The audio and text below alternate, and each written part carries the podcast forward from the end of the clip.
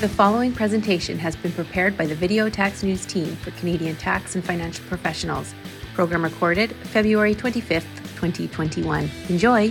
Welcome to the March edition of Life in the Tax Lane, the spring edition. Joe, Hugh, how are you doing this fine day? March means personal tax season is almost upon us, and that means the last one's finally over. Oh, geez. I hope. all those extensions last year hard to figure out which end is up. But anyways uh, we do have 10 minutes of solid material right now so we're just mm-hmm. going to get jumping into that. And i wanted to start off with a little bit of a relief measure that the federal government has uh, just released and it has to do with interest relief. So the bottom line here is if you have taxable income of less than $75000 and you have also received a special covid benefit which includes uh, CERB crb the caregiver benefit, sickness benefit, EI, some provincial payments. If you've received basically any of these things, even if it's one single payment here and you fit within that 75K category, you don't have to pay your tax bill by the end of April this year. You've got till the end of next April of 2022 without mm-hmm. having to pay any extra interest on it. Now, keep in mind, you still have to file your return by this April. It's not a filing extension, it's only a payment extension. mm hmm Caitlin, Hugh. Well, wouldn't that be great, Joe, that you realize you get the extension so you don't file on time? You don't have to pay your 5% arrears interest, but you file a year late and get a 17% late filing penalty. I think the one that's going to be tough to remember is EI gets me into this because that's really not what we think of when we think of COVID benefits. So we got to keep an eye on that. Kate, what are we going to do around the firm for these? Yeah, I think it's important. I mean, this is a file or a payment extension for only some of our clients. Not all of our clients get it. So we got to make sure the information that we are disseminating is correct for the proper individual. Just because you got CERB benefits doesn't mean you get this extension. You need that taxable income being 75K or less. Um, but you know what? Let's continue on. Uh, CERB benefits. This is another one we're getting a lot of questions on. What about those clients uh, that got CERB in 2020, maybe got it inappropriately and repaid part of it in 2020? How do we deal with that for tax purposes?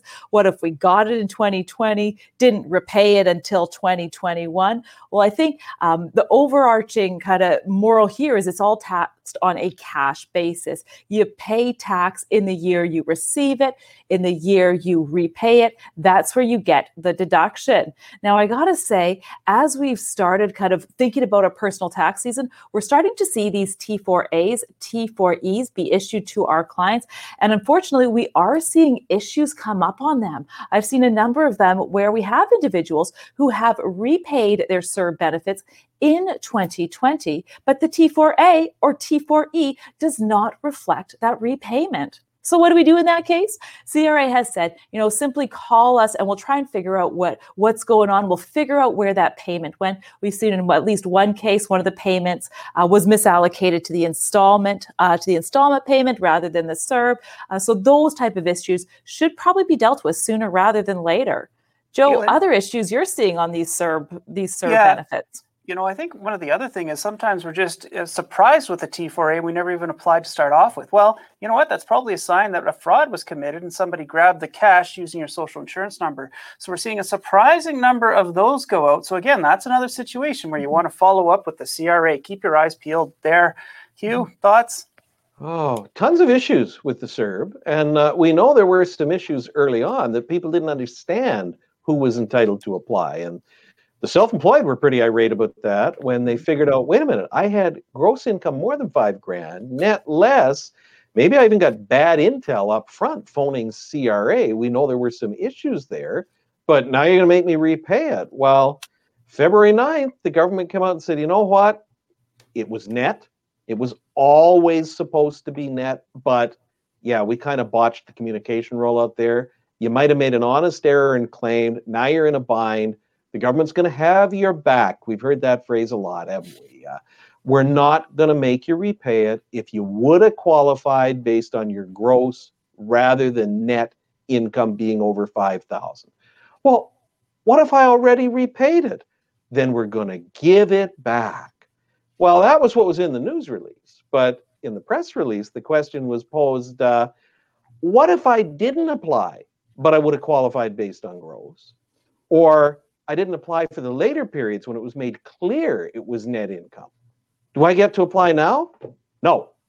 If you didn't collect it in error, then you don't get to collect it now. So, depending on your point of view, this might have been a pro or a con decision by the federal government. Uh, we'll see what comes next. But for those who are in a bind with that 14,000 they received and were worried about having to pay it back, pretty good news for them. Mm-hmm, mm-hmm. Now, Joe, how are you going to pay for all these benefits? You know, Caitlin, there's one question that we all get on a daily basis, I think, and whether you're a financial planner, accountant, whatever, is uh, when and are they ever going to change the capital gains inclusion rate from 50%? I mean, that's a huge question. We've seen a couple articles recently. It's all all over the news. Um, you know, talking about this. We've got one from Jamie Golombek where he's quoting a uh, Fraser Institute report, and, and maybe let's just mention a couple items from that. Uh, first of all, they mention that approximately uh, of those earn basically 77% of capital gains are experienced by those who are um, earning at least $150,000. So they're the true beneficiaries of them. You know, that's the starting off point. But then the the report points out, but those those those numbers are a little bit misleading, and they're misleading because of the nature of capital gains. They're often lumpy. For example, you're selling your business, you sell it once every 20 years. You might be earning $50,000 a year, but the year you sell your business, well, you've got $400,000 because you've sold your business, and it just so happens that's the year that you've got the capital gain. So we've sort of got an artificial connection because you're sort of artificially pu- pushed up into a higher category there. Um, so, so, so they say the numbers are a bit misleading, and they say that you know if you were to take out those types of uh, transactions, um, then what we're really looking at is about a 48% number. So 48% of the gains experienced by those, uh, you know, with over $150,000. Still very significant, um, but that's where we start off with. Um, the, the, the, report also compared some uh, U.S. and uh, Canadian uh, taxable uh, cap, uh, capital gains rates, noticing that uh, in Canada, Nova Scotia, our highest rate province, 27 percent. US 20%. But the problem is that doesn't include the state taxes. And when you include mm-hmm. state taxes, for example, in California, we're up about 10% higher than even Nova Scotia. So many issues there. Caitlin, Hugh, any thoughts on any of these? You know, Joe, one of the things that we've referenced on many occasions, former fi- former finance minister Bill Morneau had said, you know what, we're not include increasing the capital gain inclusion rate. So a lot of us, you know, thought about that for a while. But he is now our former finance minister. We have a new finance minister, Freeland, who is there, and also the economy, the world uh, in 2021 is very different from what we were dealing with in 2019 pre-pandemic. So I think that's why a lot of these uh, discussions are happening with more frequency. You also got a minority government mm. with an NDP that included a 75% inclusion rate in their platform, probably holding the balance of power most days. Mm-hmm, mm-hmm. Great point. Caitlin, though, let's talk a little bit about the US side there.